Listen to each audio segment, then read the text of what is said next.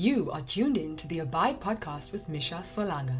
Hello, everybody, and welcome to the Abide podcast with myself, Misha Solanga. I am so excited to have you guys here. I am so excited to share this word with you. You know how we do on this here podcast.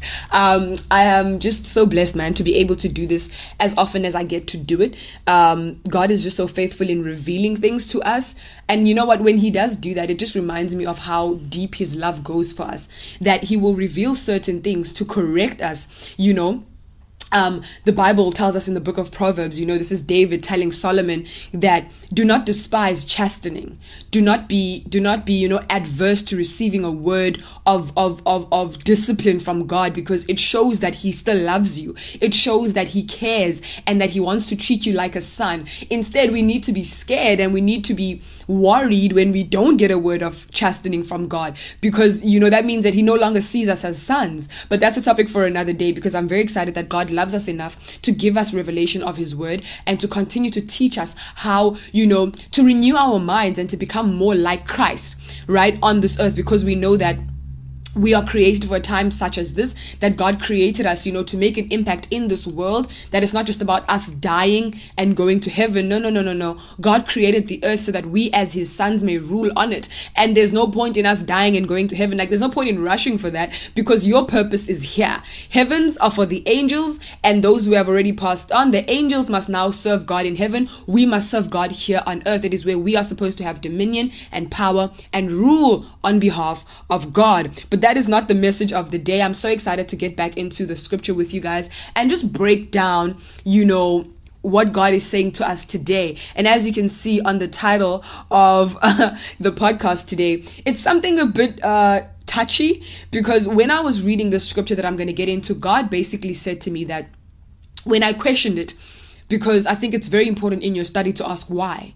God, you know, he, he he is sovereign and there's a reason behind he, why he does things. So it's very important for you to actually be like lord why am i reading this? Or lord why did you allow this? Lord why did this person do this? What was the point of it? And as i was reading it and and bringing it to apply for application for us and how it relates to us and how it'll make sense to us today god said to me the reason this person did this over and over again is because they didn't value the covenant that much they valued their comfort, they valued their self preservation and them being alive more than they did the covenant.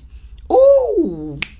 I'm so excited to get into it. Let's read. We're reading from Genesis chapter 20. Yes, you've got it right. We are still sitting on Abraham. I know you'd probably think I would have moved, but that's the beauty about the Word of God. Like, we don't just rush through it, we take our time with it. And I've, I think I've been on the book of Genesis now for a good, what, month?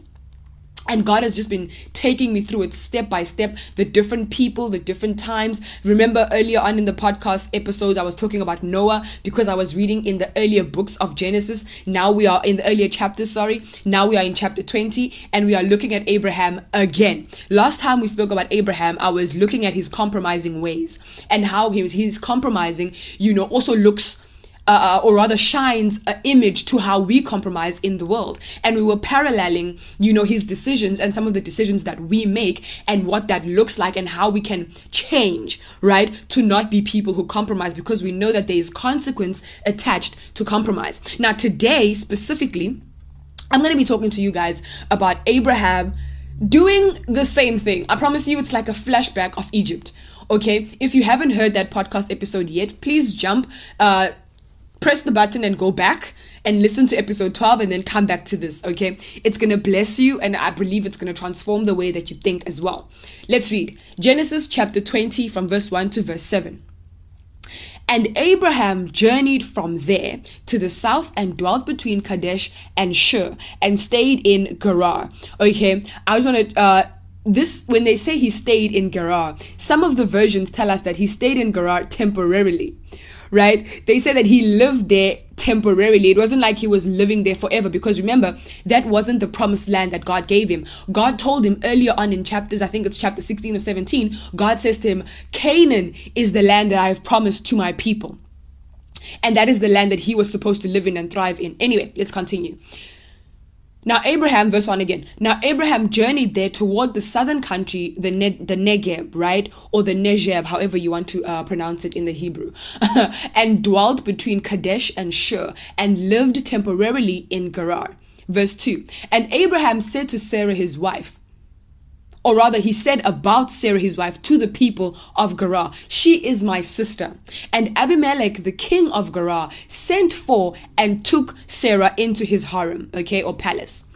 But God then came to Abimelech in a dream by night and said, Behold, you are a dead man because of the woman that you've taken as your own for she is a man's wife. Come on, somebody. But Abimelech had not come near her yet. So he said, Lord, will you slay a people who are just and innocent? Did not the man, referring to Abraham, tell me that she is my sister? And she herself, referring to Sarah, said, He is my brother. In integrity of heart and innocence of hands have I done this, Lord. This is Abimelech speaking now, or rather, uh, uh defending himself to God. Then God said to him in the dream, Yes, I know that you did this um, in the integrity of your heart. For it was I who kept you back and spared you from sinning against me. Therefore, I did not give you any occasion to touch her. So God prevented Abimelech from basically sleeping with um with with with Sarah Abraham's wife okay verse 7 so now restore the man with his wife right for he is a prophet and he will pay, he will pray for you and you will live. But if you don't restore her to him, know that you shall surely die, you and all who are yours. Verse 8. So Abimelech rose early in the morning, called all his servants, and told them everything that happened. And the men were exceedingly filled with reverence and fear. Then Abimelech called Abraham, da da da da da, and it continues. But I want to focus between verse 1 and verse 7 tonight, today. Why am I saying tonight? Sorry about that. But I want to focus on verse 1 from verse 1 to verse about 7, okay? As we kind of dissect why in the world Abraham would do this again. Okay, that was my biggest question when I was studying this because I feel it's very important that when we study the Word of God, question it. Not that you're questioning God, but you're trying to understand, right? When you want to understand something, you ask a question, you probe. Why, Lord? How, Lord? Who, Lord? When? Okay, I studied journalism, so those the the the W's and the H were drilled into my mind, and I take that into my Bible study as well because I believe that God wants us to investigate His Word. The Bible tells us that it is you know it is uh the, the the glory of god to conceal the matter and it is the glory of kings to reveal it. So when, when you step into kingship when you step into being a son of god you know you you desire to to unearth the hidden things of god. You desire to make plain the the the the the the hidden and and the obscure things of God. So that's what we're doing today. Okay, and I'm very privileged to be able to do that because I know for some people it's hard. So while while you're still making your way to unearthing things, I'm gonna help you, you know, until God gives you that anointing and that ability to search and to open them deeper but it will come. The more you seek him, the more you will find him. It's literally it's cause and effect. He says, "Those who seek me diligently will find me." He is a rewarder of those who seek him. So don't give up. Even if sometimes you don't understand, keep going. But that's not where I'm at today. I just want to encourage someone. We are talking about Abraham. And last time we looked at how he compromised. Today, for me, it was like, Lord, why would he repeat the same mistake?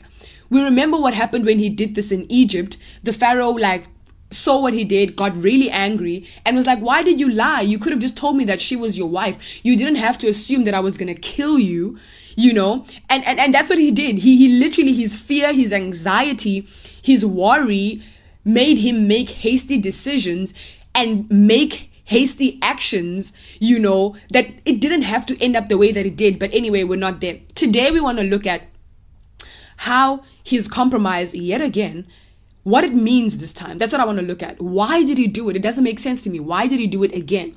Now, this 1 shows us that he dwelt temporarily, right? And we know that last time he was in Egypt, and he wasn't even in Egypt, he was near the border of Egypt, if you remember from verse 12. I mean, from episode 12. This time we know that he was dwelling somewhere temporarily. And we see that with Abraham, it seems to be a problem for him to be transparent when he comes into a new environment. It seems that he struggled with being open about who he is, who his wife is, and what he stands for. And, and, I don't know why, but as I was reading it and as I was like delving deeper into it, God was, telling me that this is the case for some people in the church is that the when you move or he moves you to different spaces and different places, you struggle to stay the same. You struggle to to be consistent and to be resolute in who he has called you to be. So sometimes he keeps you in one place because he knows that if he moves you, you're going to switch up on him. Ooh. So sometimes God literally he keeps you in one place until he can hammer your identity in you so that when he moves you, when he elevates you, you are able to distinguish and are able to proudly and boldly say, this is who I am. This is what I stand for. I am the son of the covenant right? But most believers are in the church, but they don't know their identity. And we wonder, Lord, why haven't I, why haven't you moved me to this place? Why haven't I grown? Why haven't I been elevated? Why haven't I been prospered? Because God knows that if He prospers you or if He gives you greater access and if He gives you a greater grace, you're going to switch up. You're going to compromise. So He keeps those things from you because, not because He's being mean, but because He's being a good Father. And he knows that if he gives it to you before you've been solidified in your identity, you're going to mess it up. Right? I heard someone earlier this week on, a, on another podcast that I was listening to, and he said that a blessing too early can become a curse. And God understands that. That's why he doesn't give us certain things. Ooh, ooh, ooh, ooh. That's not to be nice for someone because you are realizing now that you are the you are literally your own enemy. You're the reason why you're stagnant. Come on somebody you're realizing as I'm speaking and the Holy Spirit is revealing to you that you're the reason why you're stagnant. And I'm sure it sucks, but it's not to embarrass you, it's not to make you feel bad. It's literally God's love correcting you letting you know to stop being your own stumbling block because God wants to give us so many things. I always say to people and on this podcast that there's so much more that God wants to do. It's so much deeper than what we see. He wants to do so much more, but He can't because we are not in a position to receive it yet right? We're not in a position to receive it, so we need to posture ourselves correctly. But let's get back into this. When I was asking God, why does he continue to lie about Sarah being his wife? And God reminded me, you know, that yes, it was about self preservation. It was about his own comfort, not wanting to be, you know, uh, questioned or killed or hurt or harmed for being married to this beautiful wife, you know. Then I said, okay, does this mean that he doesn't value Sarah? And the Holy Spirit said to me, No, no, no, no. He values Sarah. He loves Sarah. But the fear for his life, his, his anxiety, his worry about what might happen, his paranoia about the coulda, shoulda, woulda overrides. It, it, it basically kicks back Sarah. And I believe in this picture, when we're looking at this specific scripture, Sarah pictures or is a is a symbol of the covenant that we have with God. He's a is a symbol of the relationship, the covenant that we have with Jesus Christ. He says to me when I'm reading this scripture and as I'm studying and I'm jotting down notes, the Holy Spirit says to me that so many believers are the same. Just like Abraham, we love God. We say we love his word, that we'd share his word. Literally, we say that we would easily, oh no, me, I testify of the goodness of the Lord. Any day I will evangelize, I will do this, I will do that. But when push comes to shove, when it comes to fight or flight, you you kick back the covenant. You you for you neglect the covenant and you prize and you put first your self-preservation. You run. You flee instead of fight with the word of god. Right now, let me take you down. In previous chapters, I think it's from chapter 17, 18, and 19, we also get a bit of Lot in there. If you've read, if you've read Genesis, you know that, you know, he had a nephew named Lot, and Lot had, had his own troubles. But I want to focus on Abraham right now. We see that when Abraham was living in Mamre, if you can, we can read about this in, I think it's chapter 18. Yeah, chapter 18. When he was living in Mamre, he was thriving. Okay, in Mamre is where God visited him and, um, basically reestablished the covenant and reminded him that I'm gonna build, I'm gonna create a nation through you. I'm gonna do all of these amazing things. As many stars as there are in the sky, that's how many you will have in your lineage. Your descendants will be just as many, and they will be blessed, right? In that time, Abraham was so powerful.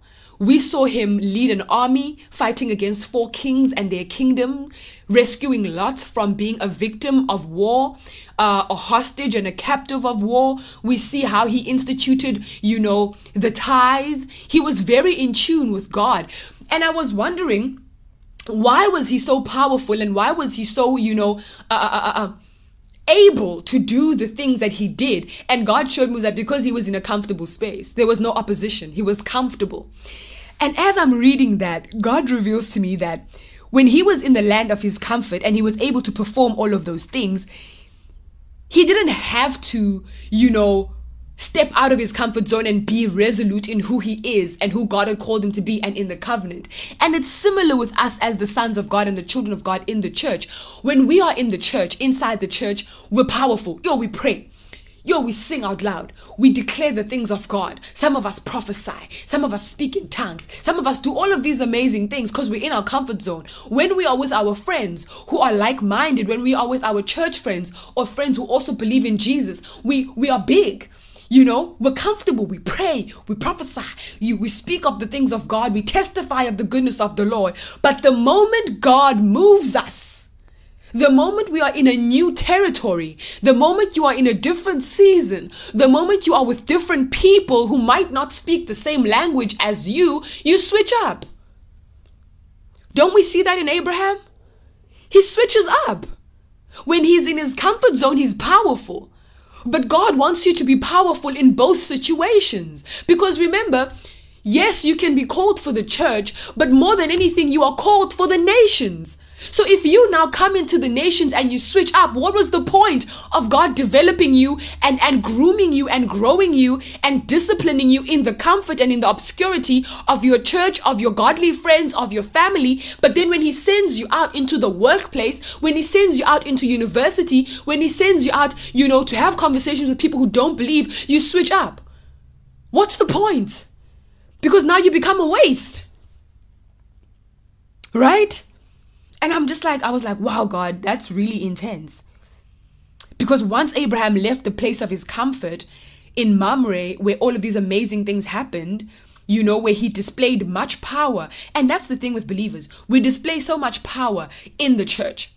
We display so much, you know, integrity. We display so much, um, I don't know if it's fake. Maybe we, we are we are feigning perfection. You have a false perfection about you when you're in the church and then it's revealed when you come into spaces where you're the only one who's a believer and you're tested and then your true colors show. I don't know. Like, what is it about believers and switching up when they're in different environments? I really don't get it.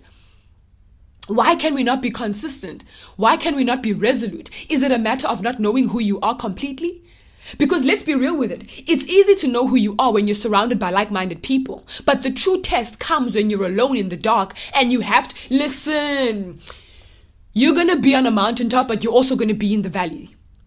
And everything that was done in the mountaintop when you were feeling good and the word that you received, that needs to be, you need to re, you, you need to regurgitate, you need to meditate on that word and stand firm on it when you're in the valley. I don't know where that just came from. But Literally, I mean, if you read about King David when he was in Ziklag and, and all of these terrible things happened when he was away at war with his men and the children and the wives and the livestock were taken away, you know, as, as captives of war, when he came back, he cried, you know, he just came back from a victory, mind you. He just won a war, so he was on a high. But when he came back home and realized what happened, he was saddened, he was crying because there was so much opposition. But the Bible tells us that he then encouraged himself in the word of God right? So we need to get to that point where even though, like Abraham, we get to spaces and we get scared, we don't know what people are going to say, we don't know how they're going to receive us, because that's the reason why most people compromise. You're scared of people's of people's opinions. You're so dependent on people's approval that you'd compromise the word of God. You would. Come on, wait. Let me go. Wait, wait, wait. Let me let me move. Let me move. Oh, okay on that point, you would compromise so easily because you're afraid of what people are going to say. Abraham's fear was literally, it says here, if you read further um, um, in verse 11 of the same chapter that we're reading from, Abimelech says in verse 10, he says to Abraham, Why would you do this to us? What did you see in us that justified you in doing such an evil thing? And this is what Abraham said. He says, Because I thought surely you guys don't fear God at all in this place and that you'd kill me because of my wife. You see, again, it's a presumption. It's an assumption. He assumed this is how they were going to receive him. We assume that people are going to receive us badly. We assume that we're going to be mocked. We assume that they're going to hate us. We assume that they're going to make fun of us, that they're going to. Stop assuming. Stop having preconceived notions. Just move if God tells you to move and be. Sometimes, you know what? God isn't even saying that you have to preach to these people. He's not even, sometimes you, you're in a space, you don't even have to compromise, but you do. It's literally the same thing with Abraham. He didn't have to do this. He didn't have to lie about his wife. He could have just come in. Because Abimelech says, You didn't have to. You really didn't have to. I would have I would have let you stay if you'd just been honest. And we see a pattern. Because in Egypt the same thing happened. The Pharaoh says, You shouldn't have done this. I wouldn't have done anything to you. I wouldn't have killed you. So as well as we need to have the same mindset.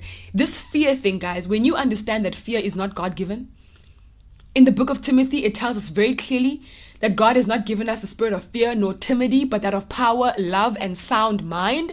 When we operate in the three that He has given, the two that are mentioned or four that He hasn't given that, that often overtake us will be destroyed. They'll be minimized. The problem is we magnify the fear and we diminish the sound mind and the power that God has given. Come on. When we get scared, when we operate in fear, the power, the love, and the sound mind that God has given are reduced. But when we magnify the power that God has given, the authority that God has given, the, the sound mind that God has given, the fear is, is diminished. Fear makes you do desperate things. Fear makes you either run, it cripples you, it makes you do stupid things that could have been avoided if only you used the sound mind and discernment that God gave you. Okay? So let's stop assuming what people are gonna are gonna do. Let's let's stop fearing because people are gonna have an opinion regardless. But the opinion of man should not override what god has said about you. The fear of the opinion and the reaction of man should not override what god says about you. Okay? So i want us to be cognizant of that today. Again why lord? Why did abraham do this? Why do we do this because we value ourselves, we value how people see us, and our fear. Yes, yes, a lot of people are, are using their fear as a crutch to not do the things of God. We value these things more than we do the covenant that we have with God. Remember, I said that Sarah is the picture of a covenant in this in this space. That God uses her to show us how we so easily neglect the covenant when we are faced with opposition, how we so easily neglect the covenant when we are scared, how we so easily forget. Because remember, I told you this before that the relationship between God and the church is typified and it's pictured for us to understand easily through marriage. The intimacy between a man and a woman is the same intimacy that God wants us to have. That connection, that depth is what God wants us to have with Him. That's why he says that Jesus is the bridegroom and we are the bride as the church. So when another man, when, when, when, that's why I say value, because any man, I mean, I'm not a man, but I mean, I'd like to think that a married man would value his wife enough to not just pass her away to the next man. Right? It's in the same way that Christ loved the church so much that he died for her. So, why we would we so easily neglect the covenant? Would we so easily neglect the relationship? Would we so easily neglect the, the, the promise that God put on our lives because of fear? Come on, guys. And the root of it is because we don't understand what God is doing. We don't understand what God has done through us and in us and for us. So we need to come to an understanding of what the death of Jesus actually means. We need to understand what relationship with Jesus Christ actually means right? The depth of it. What when we say that god has given us power love and sound mind what does that actually mean? Because it's so many of us operating in defeat operating in fear like abraham in this situation. It's so funny to me. Some of the strongest men in the bible who've done some of the greatest exploits also had moments where they feared and they and they moved bookie because of fear. They moved wild and in a way that you just don't understand. Elijah after he killed so many prophets of Baal on Mount Carmel, is running scared and he's even having suicidal thoughts and, and wants to just die because of one person, Jezebel. After the amazing things that God did through him on Mount Carmel, Abraham defeats four kings and their kingdom but then compromises and switches up on God when he gets into a new space. Right? So we need to we need to become a people that are resolute in who God has called us to be, resolute in who God says we are. Like we need to have a concrete understanding. We need to have a concrete understanding of who God has called us to be. And you know, sometimes you wonder why you go in cycles and why you're not moving from one grace to another grace is because you're not getting the simple things. You're not understanding your identity. And as a result, when you don't understand identity, you do you do crazy things. Literally. It's lit- it's like a principle at this point. People who know who they are do things that are in line with who they are. Right? So I think maybe this is a call from God for us to delve deeper in understanding who He has called us to be and who He says we are. Ah, guys, this word just blessed me so much, and it it challenged me also to to be a person who is, you know, confident in who God says I am. Because when you're confident in who God says you are, and you you prize that more than the opinions of people, oh, it's game over. It's game over. People can't sway you. The enemy can't sway you because you have made who God calls you to be bigger than who the enemy says you are. You've made who God has said you are bigger than who the world says you must be. Okay? I'm gonna drop it there for today. I really hope that you know the Holy Spirit just illuminates your your your, your mind and gives you a deeper understanding and goes even further than I could ever go. You know, I pray that a conviction comes upon someone who is a compromiser. Like Abraham, like it became a pattern.